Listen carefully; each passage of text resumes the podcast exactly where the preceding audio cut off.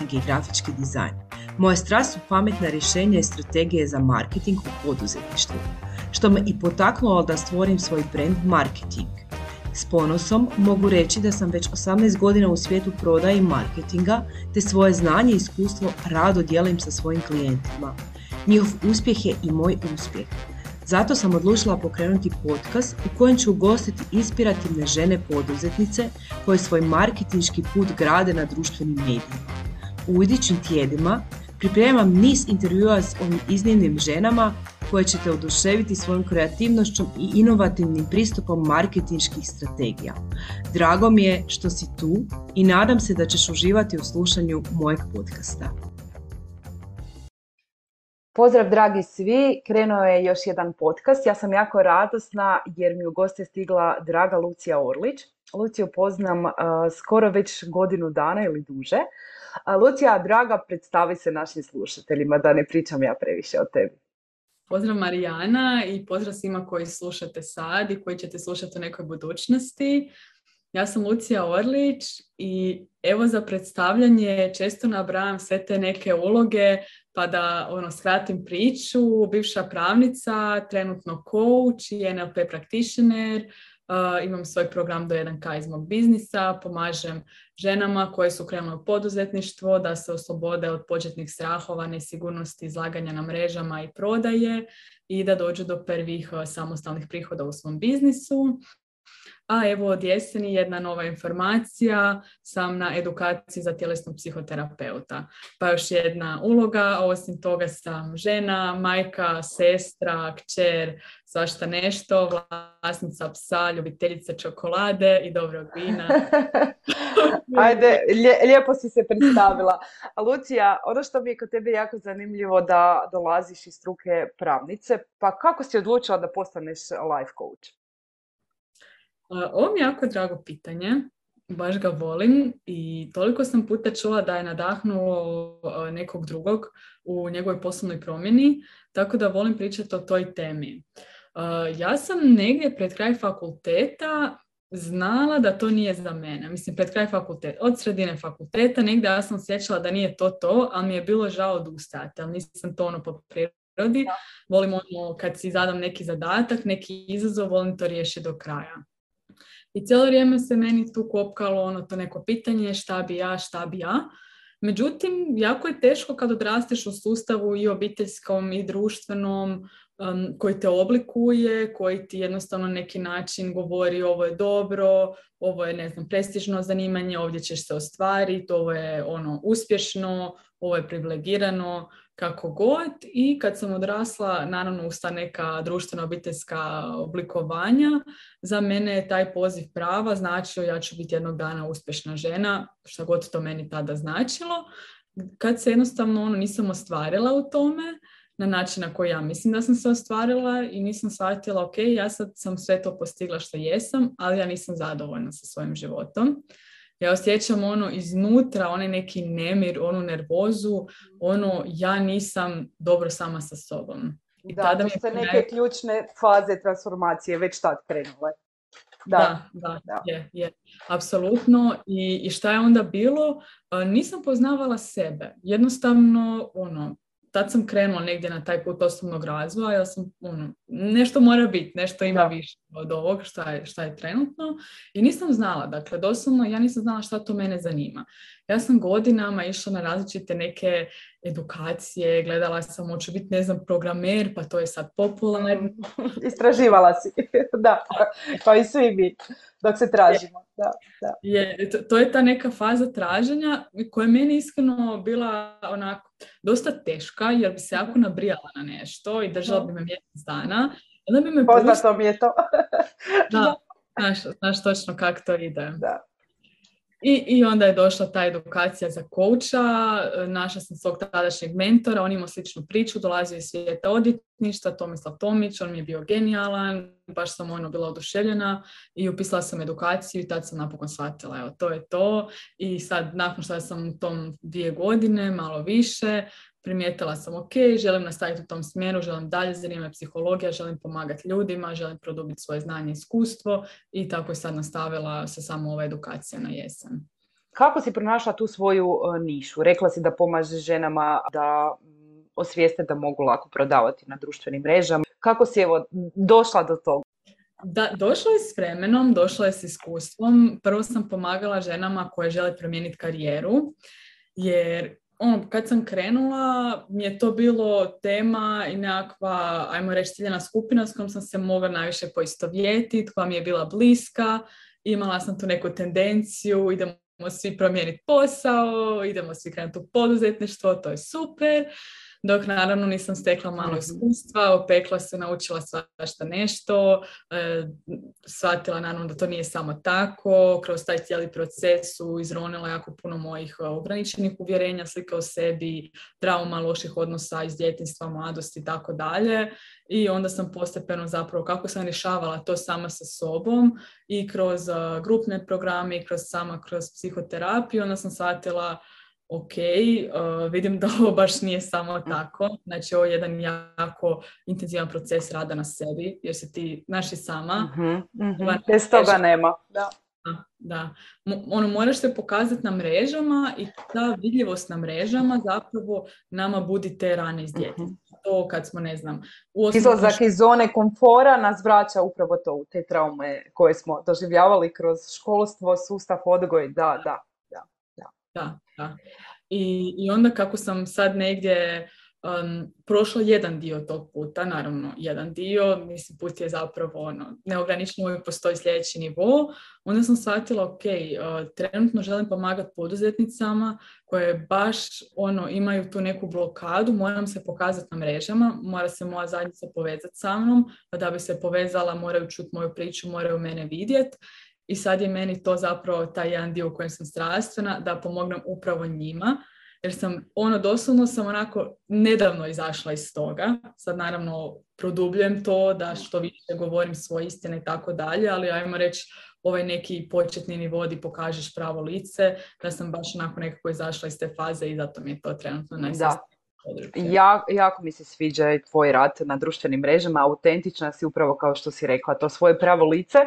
I ono što mi je jako zanimljivo, s obzirom da sam brojne žena imala na svojem mentorskom programu, upravo to što ti sada mentoriraš je ključ koji njima nedostaje u uspjehu i apsolutno sve imaju barijeru od pokazivanja. Tako mi je drago da si upravo ti krenula tim smjerom jer znam da imaš znanje poznavajući te, reci na koji način dolaziš do tih svojih žena?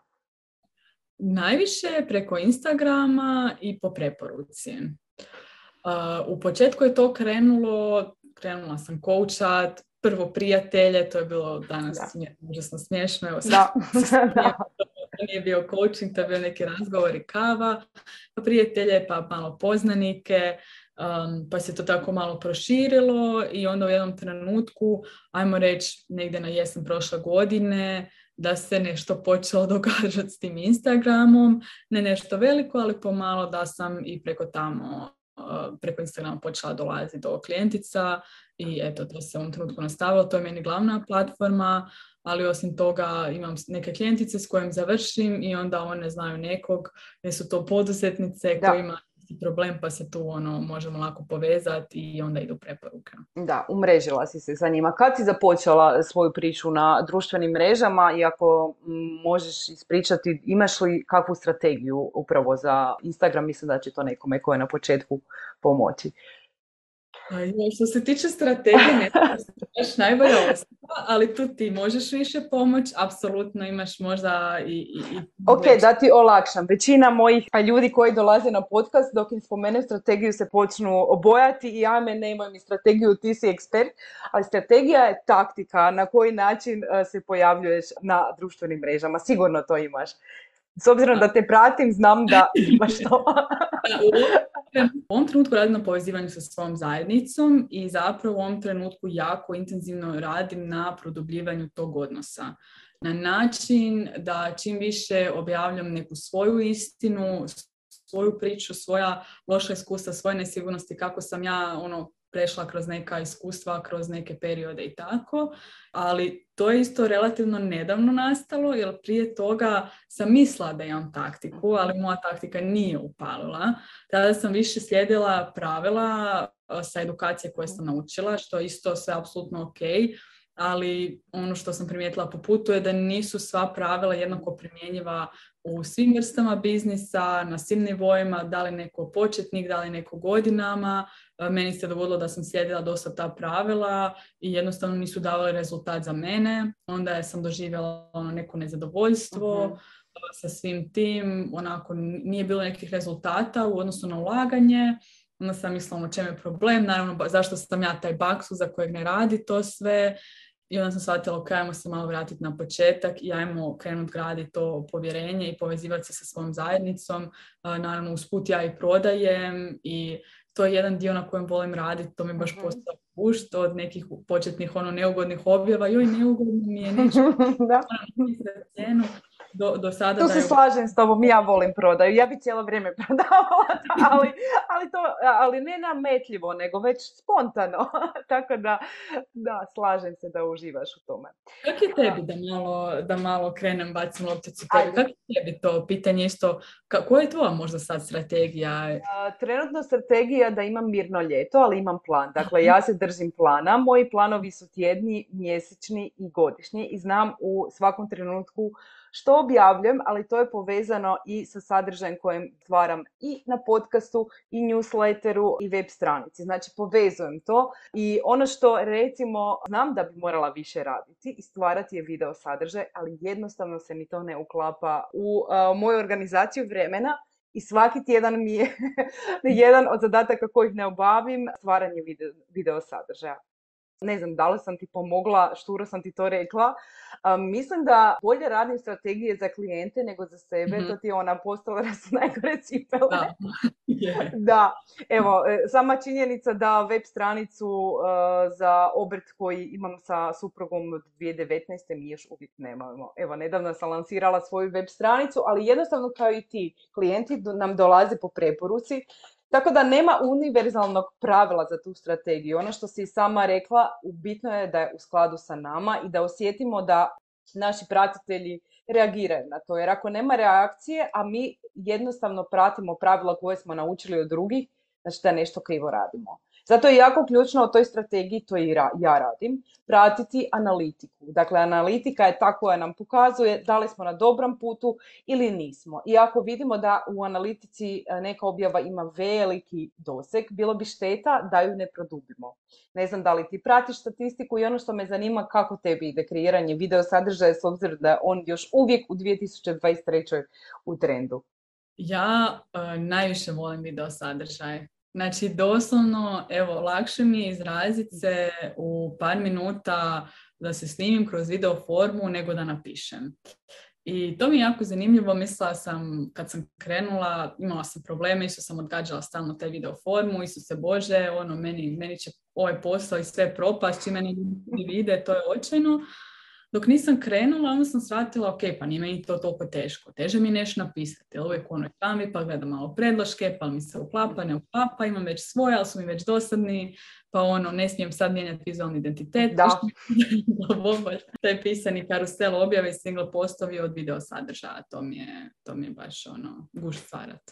Da, evo, na dobrom si putu, samo tako nastavi. Lucija, ako možeš evo nekakve anegdote ispričati sa ženama koje imaju probleme, ne moraš ih e, spomenuti, koje su sa prodajom. S kuta tebi kao life coacha. Generalno najveći problem u uh, prodaji. Pa, ja mislim da je najveći problem uh, što smo mi svi zapravo i dalje u nekom uvjerenju kao društvo da je prodaja nešto loše, da je prodaja uvaljivanje i da je prodaja doslovno top shop reklama ja sam prva ono krenula s takvim nekim osjećajem i s takvim nekim uvjerenjima i sa svakom klijenticom s kojom sam radila uvijek se pojavilo to neko pitanje jo, ja sad uvaljujem, pa šta će oni misliti, je li ovo previše, jel smijemo ovoliko često prodavati, dok um, ne produbimo ta neka uvjerenja ne shvatimo, ok, ali ako ja dajem vrijednu uslugu, što trebalo mi, znači to je nešto do čeg treba doći, znači nije to nešto ono preko noći.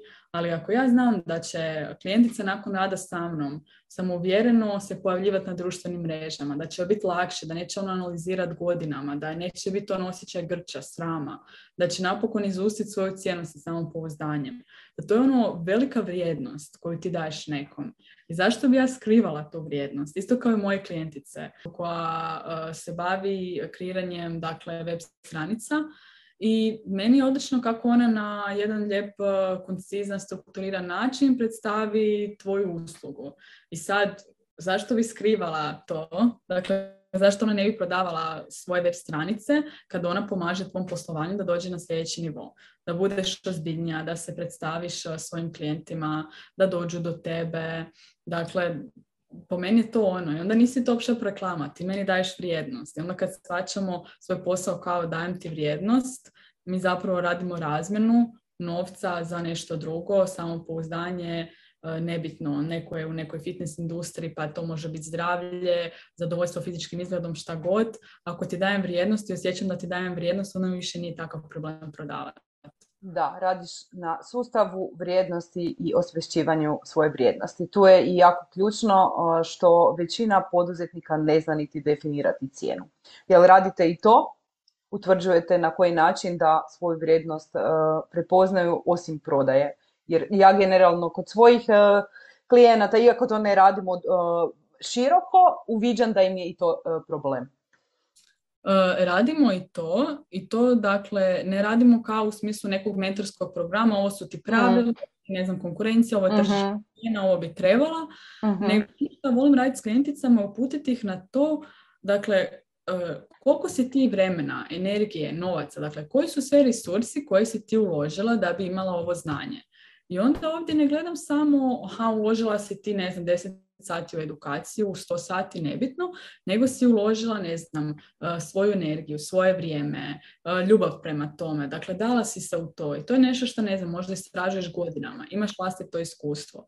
I često kad klijentice stave, to volim baš za, za neki zadatak u svom programu, kad klijentice to stave na papir i kad vide koliko je vremena, energije, ljubavi, novaca, iskustva uloženo, onda shvate ono, nije moj biznis 100 sati, nije moj biznis, ne znam, 5000 eura, nego ovo vrijedi puno više.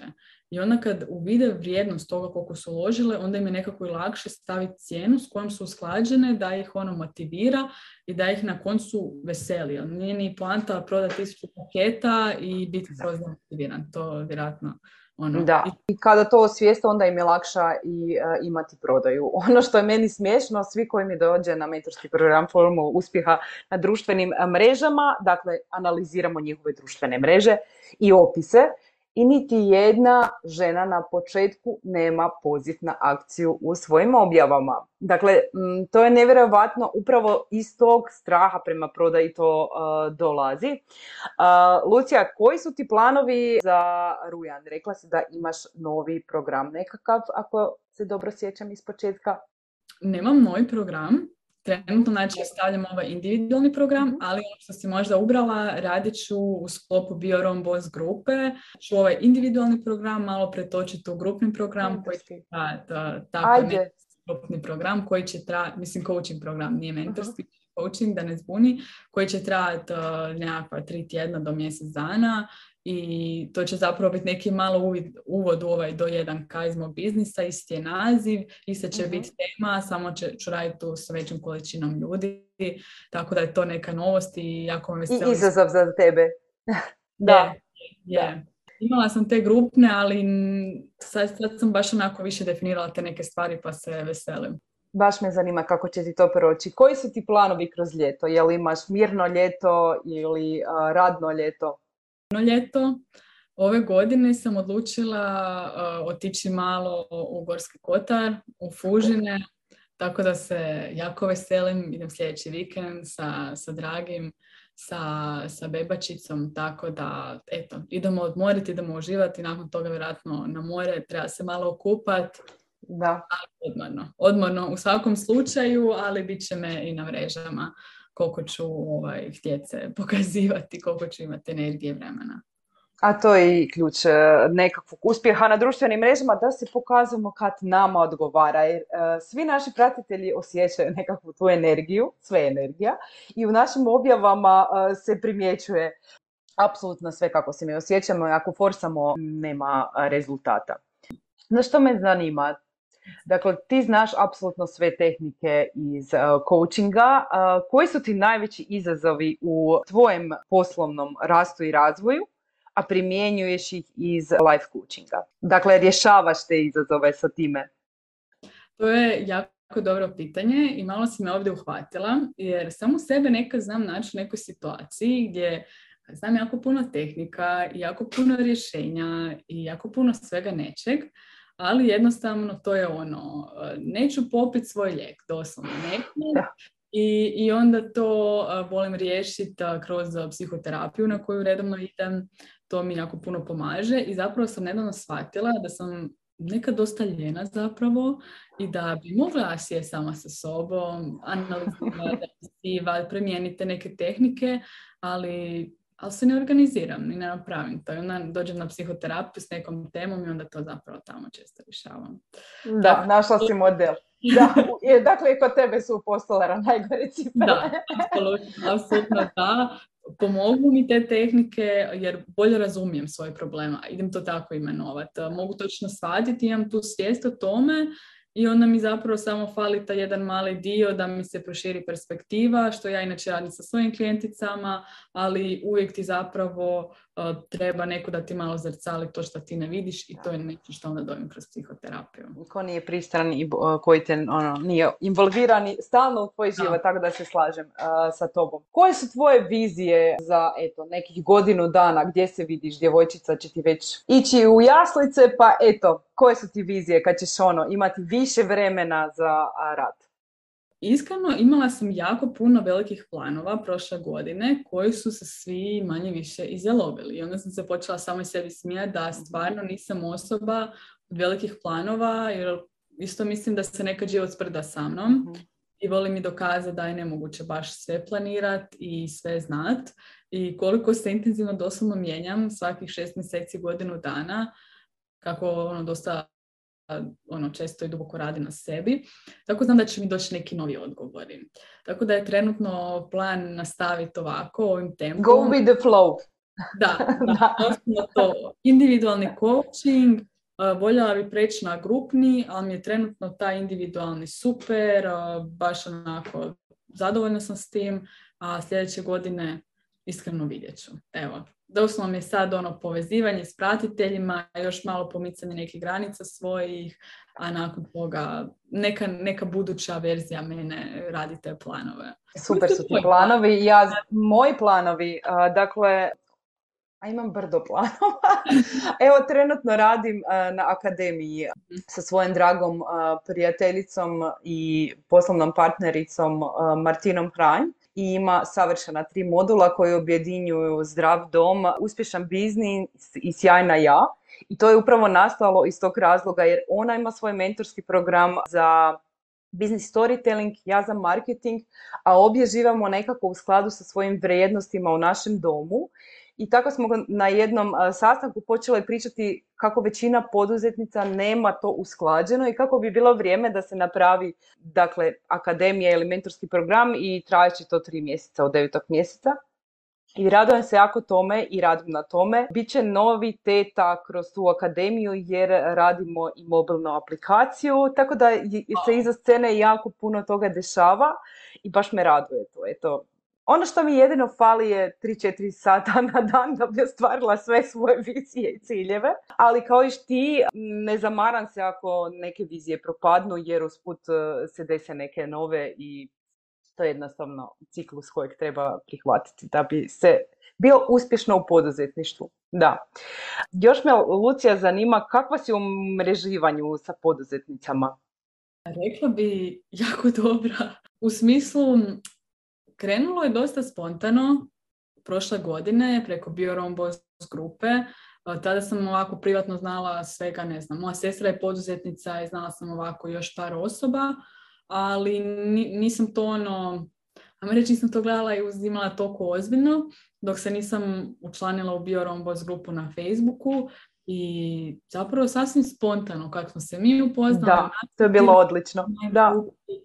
Što je bilo predivno iskustvo i sa svima sam realno ostala dobra, volim da. se kontaktirati, podržavati, to mi je prekrasno. Tako sam, znači, preko Boss grupe, različitih edukacija, tečajeva, programa, coachinga, mislim, čudesa koja sam završila, se jednostavno povezivala i onda vidiš da gdje god odeš su neka ono poznata lica.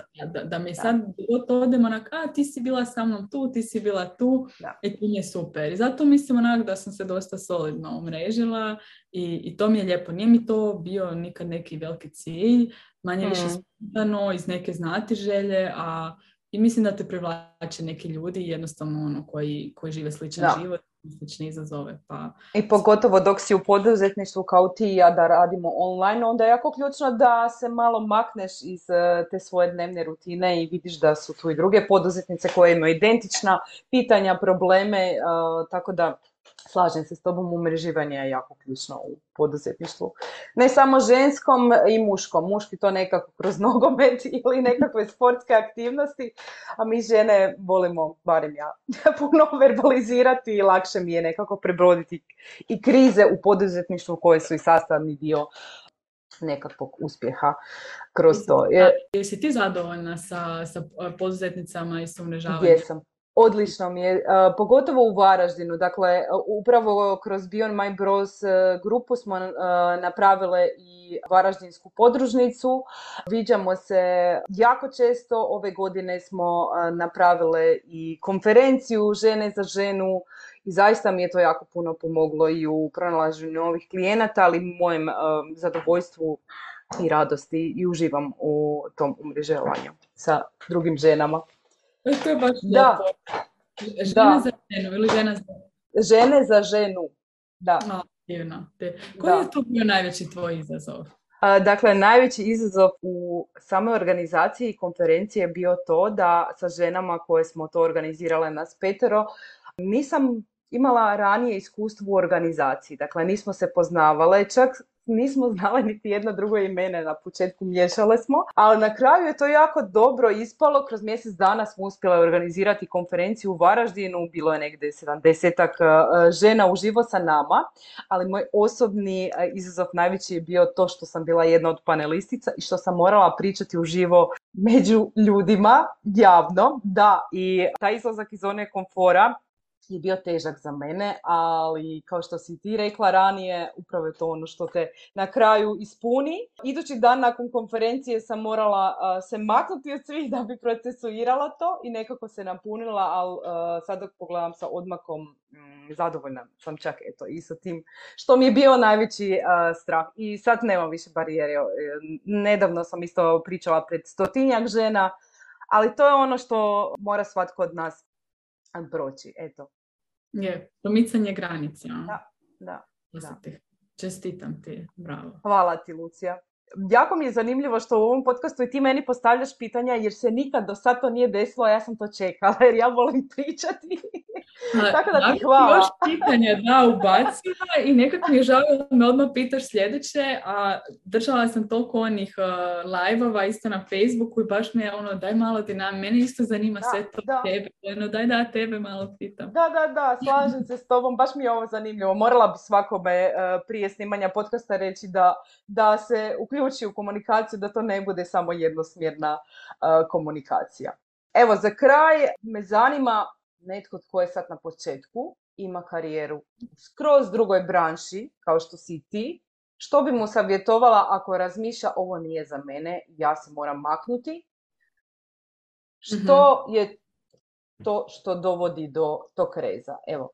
Prva stvar i po meni najključnija u svemu tome je da nađeš nešto šta zapravo voliš. To je bilo meni, to je meni bio coaching i kad nađeš nešto u čemu jednostavno uživaš, gdje ti vrijeme brzo prolazi, nešto što ne doživljavaš kao posao u nekom klasičnom smislu, kao neku prisilu, kao nešto što ti se ne da, nego jednostavno vrijeme ti brzo prođe, voliš to što radiš, osjećaš da rasteš, da napreduješ E, kad to nešto nađeš, onda ćeš imati puno više motivacije i u tom trenutku će po meni, evo ti postati moguće napraviti rez i krenuti u novom smjeru. Dakle, prvo jednostavno biti strastveno oko nečeg i naći to nešto, a to me često znaju pitat šta bi ja sad mogla, kak se to nešto nađe, po meni se to nešto nađe tako da istražaš sebe u različitim nekim oblastima, u različitim edukacijama i to često ne bi, nije nešto što ti ono pogledaš na internetu, nego odeš negdje, stvarno slušaš neko predavanje, pričaš s ljudima i jednostavno ti prirodno dođe iznutra, aha, gle, ovo mi je stvarno super. Probudiš se. Da, da, doslovno to produbljaju znanje na tom području i uvijek bi preporučila kad već kreneš, dakle kad napraviš taj rezi kreneš, e, intenzivan rad na sebi jer se kao nikad prije ne suočiš sam sa sobom i da bi brže prošao taj neki početni period koji stvarno nije ugodan, ali je vrijedan. Znači, za mene najvrijedniji dio svega, jer uvijek si kažem šta god da bude, imam ovu sebe koja ima puno više samopouzdanja, zna šta želi, zna koje su je mane, počinje prihvaćati sebe napokon. Mhm. E, to je, to je neka verzija mene ko osobe s kojom želim ići u život, šta god da se dogodi. Tako da, znači, upoznat, naći svoju strast i krenuti raditi na sebi. I tu su svi odgovori upravo o nama. I onda niti jedan dio života, poslovni, privatni ili bilo koji, ne može ne biti uspješan. Slažem se s tobom. Baš mi je lijepi ovaj zaključak koji si na kraju podcasta imala i uživala sam jako u razgovoru sa tobom. Lucija, ako imaš još nešto za kraj uh, nadodati? Ja bi sad, baš kad smo pri kraju, ja bi tebe pitala nešto. Ajde, može. Sad meni, zanima me, koji, je, koji je bio tvoj najveći izazov od kad si krenuo u poduzetništvo? Što je tebi bilo onako možda najveći izazov iz komfort zone, možda osim moje konferencije? Da li je bilo nešto što stvarno dugo si odgađala, nisi mogla i kako si to riješila? Jako je pitanje dobro i odgovor je malo specifičan s obzirom da ja, dakle, svoju agenciju sam otvorila prošle godine, ali prije toga sam sa suprugom od 2019. bila involvirana u poduzetništvo, tako da sam već znala sve korake koje moram za sebe napraviti da bi posao bio uspješan, ali sam nanovo to prolazila sa sobom, one početničke strahove, i to su recimo najveći izazovi bili da li ću pronaći klijenta, da li ću imati dovoljno za plaćanje mirovinskog, zdravstvenog, da li ću uh, uslugu koju je klijent tražio od mene moći uh, izvršiti na vrijeme jer sam perfekcionista i želim da ono što se dogovorimo. Ali nekako sam to prevazišla i došla sam uh, do te razine da sad neke klijente i odbijam. Evo, na to sam ponosna na sebe. To recimo u tvrtki koju sam vodila sa suprugom nisam radila, nego smo radili i nešto što nam nije bilo u skladu sa nama. A sad sam recimo u ovoj svojoj rekla ne, to meni ne treba, zato sam dala otkaz u korporativnom svijetu da ne bi radila ono što mene zadovoljava i što mene ispunjava. I eto, to su nekakvi izazovi koje sam možda već jedan put prošla i sad ih lakše prolazim. Ne znam, ako otvorim još jednu tvrtku, kako bi to izgledalo, ali da, jedan od izazova je bio pojavljivanje na društvenim mrežama i prikazivanje sebe, jer to nisam radinje radila. Osobni rast i razvoj je tu veliki dok izađemo iz svoje zone komfora. Ne znam da li sam ti sve odgovorila i zatekla si me s pitanja, moram priznati. morat ću, da, morat ću razmisliti. To, mislim da nema drugih izazova. E, I organizacija, dakle organizacija vremena, to mi je mhm. uskladiti privatno sa poslovnim, jer mi je kada sam izlazila iz korporativnog svijeta u cilju bio da želim slobodu, slobodu za svoj život i za svoju djecu. Dakle, da želim u svakom trenutku im biti dostupna. Tako da mi je organizacija tog privatnog i poslovnog još uvijek teška. Mhm. Ali uspijevam, upravo zbog tih taktika i svega što imam nekako sam popustila i u toj, tom perfekcionizmu. Ne mora uvijek biti sve savršeno. dakle, da. Nadam se da sam ti odgovorila. Jesi, jesi i čestitam za ovaj dio kad kažeš da odbijaš klijente, znam iz koje to pozicije dolazi. Iz pozicije da si već sama sa sobom toliko ono, zadovoljna i, i dobra u tome što radiš i da više nemaš tu potrebu siliti se na nešto, na neke suradnje, koje ti ne odgovaraju i svaka čast. To je nešto do čeg treba doći, apsolutno. Da, ne treba se bojati financija u tome da veliš nekom klijentu ne. Zato jer se meni uvijek, ali uvijek kad bi rekla ne, kroz određeni kratki period je došao novi klijent koji je bio u skladu sa mnom, svojim vrijednostima i s kojim sam uživala i u lakoći stvarala ono što me taj klijent tražio. Tako da evo, to je jedno od mojih iskustava vezano za to odbijanje. Lijepo mi je. Hvala ti što si ovo podijelila i još za ovu organizaciju što sam ti samo htjela ubaciti da mislim da je to svima izazov, da će nam to svima uvijek biti izazov. Jednostavno ono, živimo u tom nekom društvu koji ima i jako puno očekivanja, ali s druge strane jako puno mogućnosti i svi isto svašta i vrijeme za sebe i za edukaciju, za odmor, tako da vjerujem da nam je to svima izazov. Lucija, jako sam uživala sa tobom i jako mi je bila izazovna što sam morala i ja odgovarati. Tako da znam kako je mojim gošćama kad ih ne pripremim jer ja ne šaljem pitanja unaprijed hvala ti što mi si mi to iskustvo omogućila, eto. Meni je drago da se me pozvala i nisam baš dugo sudjelovala na nekakvom podcastu, ovak nekom razgovoru. Obično ja volim voditi isto uh, i, i pozivati ljude kod sebe na profil. Tako da mi baš bio gušt i razmišljala sam s kojom nekom razinom, ajmo reći, uh, njela gode, možda treme, će biti sve ovo i ovaj razgovor u odnosu na nekad na prošlo iskustvo i mogu reći da sam stvarno jako zadovoljna, baš mi je onako opušteno, brzo prošlo vrijeme i hvala tebi evo što si me pozvala i drago mi da si ti meni dala perspektive na svoje izazove. Hvala ti puno, Lucija. E, mislim da smo pomogle i našim slušateljima u nekakvim izazovima koji ih čekaju. Pozdrav i pratimo se i dalje, uživaj u mirnom ljetu. Hvala ti također, bok bok. Hvala ti na slušanje današnjeg podcasta. Nadam se da ste uživali u slušanju, da ste dobili neke korisne savjete i ideje za svoj marketiški put. Uz Marketing Podcast želim te nadahnjivati i educirati o različitim aspektima digitalnog marketinga. Isti sadržaj možeš pronaći na mojim društvenim mrežama ili pak se preplatiti na newsletter u kojem dajem besplatne savjete upravo za isto. Ako imaš prijedloge za buduće goste ili teme, slobodno mi se javi. Također, ne zaboravi se priplatiti na moj kanal i ostavi mi svoje povratne informacije. Hvala ti još jednom i vidimo se sljedećeg tjedna s novim izazovima i novim gošćama iz svijeta marketinga.